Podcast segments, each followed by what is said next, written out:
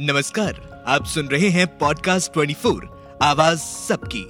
Technology के इस युग में आप घर बैठे बैठे दुनिया के किसी भी कोने में रह रहे अपने दोस्तों और करीबी लोगों से संपर्क कर सकते हैं। भारत में तो ऐसा है कि जब तक सामने से बात ना की जाए, तब तक लगता ही नहीं कि बात भी की है। देश ही नहीं, दुनिया में भी आज वैसे तो कम्युनिकेशन के लिए। न जाने कितने ही एप्स उपलब्ध हैं। लेकिन व्हाट्सएप इन सभी में सबसे ज़्यादा पॉपुलर है।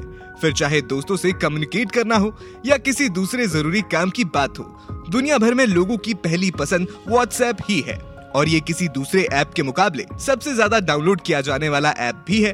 अकेले इंडिया में इसके 48 करोड़ से भी ज़्यादा यूज़र्स हैं। वहीं दुनिया की बात करें तो इस वक्त दुनिया में इसके 200 करोड़ से ज़्यादा यूज़र्स हैं। साल 2009 में व्हाट्सएप को लॉन्च किया गया था। जिसे अमेरिका के ब्रायन एक्टन और जेम कूम ने बनाया था। और ठीक एक साल बाद इसकी एंट्री भारत में हुई। भारत में इसके बाद कई दूसरे ऐप्स भी आए, लेकिन व्हाट्सएप जितना कोई भी ऐप सफल नहीं हो पाया।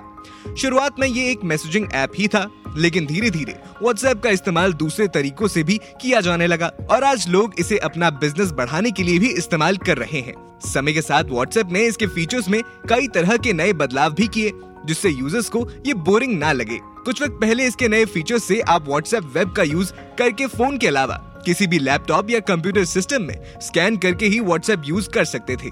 लेकिन इसके नए फीचर से अब आप एक साथ कई डिवाइसेस में इसका इस्तेमाल कर पाएँगे। इसका सबसे बड़ा फ़ायदा ये होगा कि अगर आपका मेन डिवाइस काम करना बंद भी कर देता है तो भी सेकेंडरी डिवाइस में इसका आप इस्तेमाल कर पाएँगे। आपको बता दें कि इसके पहले आपको लॉगिन करते वक्त एक ओटीपी आएगा। जिसका यूज़ करके आप लॉग इन कर पाएँगे। आप प्राइमरी डिवाइस पर कोड स्कैन करके भी दूसरे डिवाइस को लिंक कर सकते हैं। और आप भी व्हाट्सएप के इस नए फीचर का इस्तेमाल कर सकते हैं। देश और दुनिया की ऐसी ही तकनीक से जुड़ी खबरों के लिए सुनते रहिए। पॉडकास्ट 24 आवाज़ सबकी।